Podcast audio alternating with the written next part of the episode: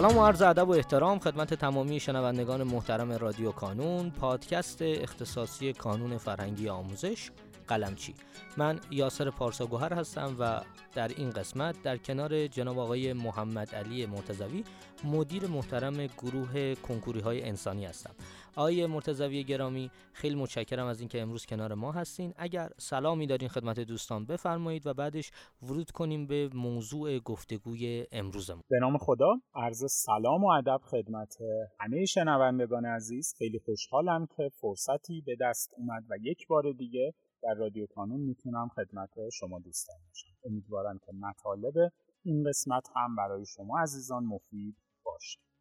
آقای مرتضوی، ما بعد از در واقع دو درس عربی و فلسفه و منطق، امروز قراره که بپردازیم به درس دیگر مهم این گروه انسانی و اونم درس اقتصاده. ما قراره که تو این قسمت در واقع به چند و چون درس اقتصاد در کنکور انسانی بپردازیم و اگر موافق باشین من میخوام سوالم رو از اینجا شروع بکنم. ما همونجوری که در قسمت قبلی صحبت کردیم، شما به من بگین در واقع این درس اقتصاد ساختارش در کنکور انسانی چجوریه و در واقع بچه ها باید برای این درس اقتصاد چه چیزهایی رو بخونن که حالا بعد بریم سراغ سوالات بعدی. بله، بسیار عالی. درس اقتصاد یکی از درس‌های خیلی خوب و مهم رشته انسانیه که بعضی از بچه‌ها در مطالعه و تسلط بر این درس ممکنه با مشکل مواجه بشه. من اول در مورد ساختار کنکور صحبت کنم. بچه‌ها میدونن سوالات اقتصاد به دو دسته تقسیم میشه. برخی از سوالات مفهومی و حفظی و متنی هستن. بخش دیگه‌ای از سوالات مبتنی بر مسئله هستن، مسائل عددی. اگر بخوام از آخرین کنکور برگزار شده خدمت شما آمار عرض کنم، از پانزده سوال درس اقتصاد در کنکور سراسری ده سوال مفهومی و متنی بودن و پنج سوال به مسئله اختصاص داشته. در کنکور اخیر کمی تعداد مسائل نسبت به سالهای قبل کمتر شده، اون هم به خاطر تغییرات کتاب درسی و ماهیت کتاب درسی جدیده. پس بچه‌هایی که میخوان بدونن اهمیت هر کدوم از تیپ‌های سوال در درس اقتصاد به چه شکله، تقریبا میشه گفت سوالات متنی، سوالات مفهومی دو برابر مسائل اهمیت دارن، ده به پنج. آقای مرتضوی، من دلم میخواد که راجع به این موضوع صحبت بکنیم که خب شما فرمودین که یه تعدادی از سوالات ده تا سوال مفهومیه و پنج تا سوال مسئله است. با اینکه احتمال میدم هم مفهومی‌ها هم گروهی‌ها به هم ربط دارن، اما قاعدتاً باید اینجوری باشه که هر گروه روش مطالعه خودش رو داشته باشه و جدا جدا اصلا یک سبک متفاوتی رو می‌طلبه.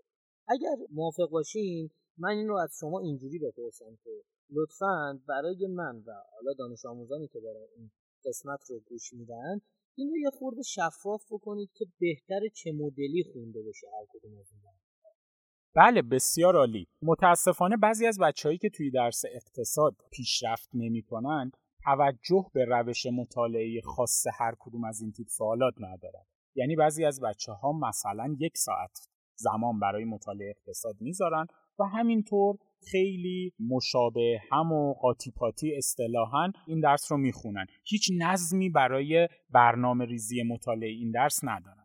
ببینید بچه‌ها، گرچه سوالات مفهومی و سوالات مسئله‌ای توی درس اقتصاد ارتباط مفهومی با همدیگه دارن و در واقع موضوعات مشترکی رو دارن بررسی می‌کنن، اما برای مطالعه هر کدوم از این تیپ سوالات ما باید زمانبندی مجزا، برنامه مجزا و روش مجزا داشته باشیم.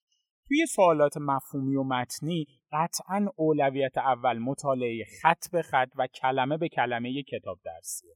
بچه‌هایی که رتبه‌های برتر کنکور هستن، وقتی میریم و کتاب درسیشون رو ورق میزنیم، میبینیم که خط به خط کتاب درسی اقتصاد رو خوندن، برای خودشون هایلایت کردن، بعضی‌ها حاشیه نویسی کردن، بعضی‌ها زیر کلمات مهم خط کشیدن، بعضی‌ها خلاصه نکاتی برای خودشون تهیه کردن، روی یه برگه به طور جداگانه نوشتن. من دارم انواع روش‌ها رو میگم، یعنی هر کدوم از بچه‌ها ممکنه یکی از این روش‌ها رو داره.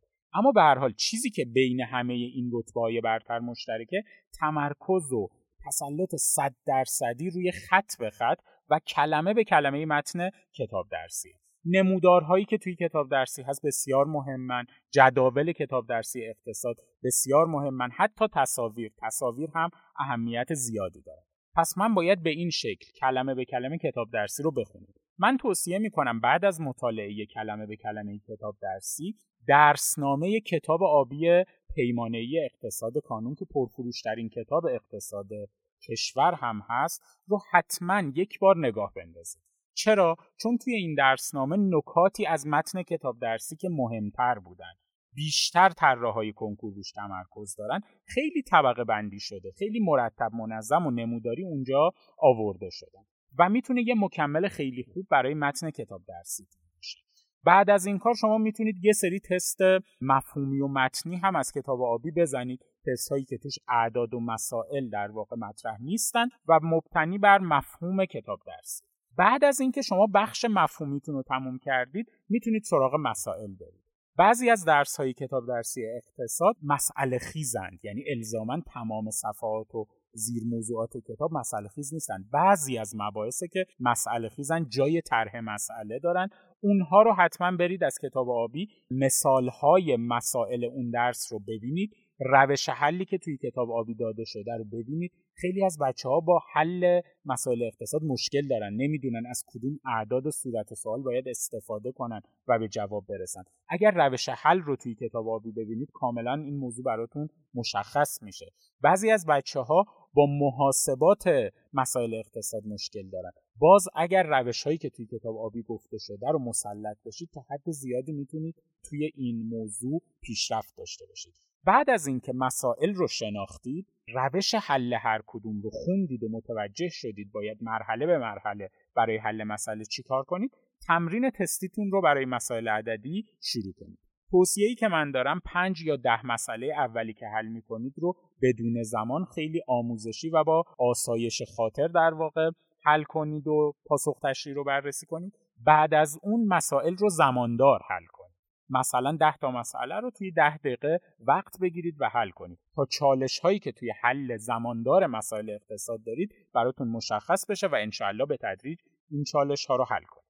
پس من بخوام جمع‌بندی کنم، شما دوست عزیز من هم باید برای سوالات مفهومی و متن کتاب درسی اقتصاد زمان بذارید، هم به طور مجزا برای مسائل، تیپ بندی مسائل و روش حل هر تیپ از مسائل. توصیه میکنم اگر دو زمان مطالعه یک و نیم ساعت دو ساعت توی هفته مثلا برای اقتصاد داری، میتونی از این زمانهای دو ساعتی یک ساعت رو به مفهومی در واقع اختصاص بدی، یک ساعت رو به مسئله. این تنوع توی بازه های زمانی مطالعات رعایت. بسیار عالی، متشکرم. آقای مرتضوی از ما پرسیده شده که در رابطه با درس اقتصاد توی اون مسائلی که در واقع عددی هستن، بچه‌ها گفتن که آقا ما هر چقدر تلاش میکنیم خیلی وقتا اصلا باز به جایی نمیرسیم و این مسائل عددی همیشه از ما هم زمانگیره و هم در اون زمانی که مشخص کردن قطعا نمیتونیم به نتیجه برسیم. آیا شما پیشنهادی دارین به این بچه‌ها؟ بله، دقیقاً یکی از چالش‌های اصلی بچه‌ها توی مسائل وقتگیر بودن و محاسبات عددی سوالات اقتصاد. چیزی که با یه نگاه ساده به مسائل اقتصاد متوجه میشید معمولاً اعداد بزرگ توی این مسائل وجود داره، میلیارد ریال و میلیارد تومان و اعدادی که یه مقدار شاید محاسباتش برای دانش آموزان دشوار باشه.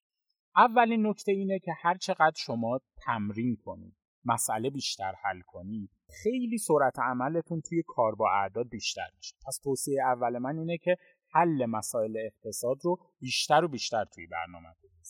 موضوع دوم اینه که یه سری از سوالات اقتصاد وجود داره که با یه سری راه‌های میانبر قابل پاسخگویی، یعنی شما با توجه به اعدادی که توی صورت سوال مطرح شده میتونید بعضی از گزینه‌ها رو خیلی راحت رد کنید. این موضوع توی خیلی از مسائل اقتصاد وجود داره. توی کنکورهای اخیر هم این راه‌های میانبر توی بعضی از سوالات میتونست به درد ما بخوره و توی کمترین زمان ما رو به جواب برسونه. از دوستان میخوام که هم درسنامه و سوالات کتاب آبی و هم محتواهای آموزشی که بعد از هر آزمون در سایت کانون قرار میگیره رو ببینن. خیلی از این راه‌های میانبر توی این محتواها توضیح داده شده و میتونه سرعت عمل شما رو در مسائل اقتصاد تا حد خوبی بالا ببره. خیلی متشکرم از شما آقای مرتضوی، بسیار کامل و مبسوط توضیح دادین. من فکر میکنم که درس اقتصاد رو هر کسی بتونه این پادکست رو گوش بده، در واقع میتونه هم دستش بیاد که با مسائل چیزی برخورد کنه، با سوالات مفهومی چیزی برخورد کنه، و خب مهمتر از همه به نظر من تو این آخر صحبتامون بود که گفتیم آقا با مسائلی که اعداد داره چجوری برخورد کنن بهتره. خیلی متشکرم از شما بابت اینکه وقت گذاشتین و در کنار ما بودین. سپاسگزارم از شما دوستان عزیز بابت اینکه صدای ما رو شنیدین و خواهش میکنم که اگر سوالی دارین همینجا در قسمت کامنت ها برای ما سوالتون رو کامنت کنین و ما قول میدیم در اولین فرصت به سوال شما پاسخ بدیم.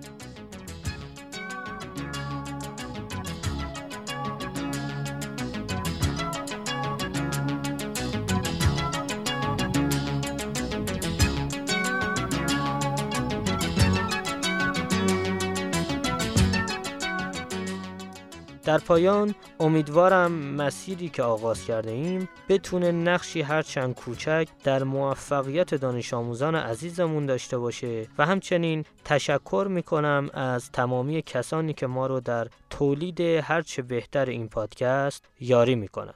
تا شماره بعدی رادیو کانون، خدا نگهدارتون.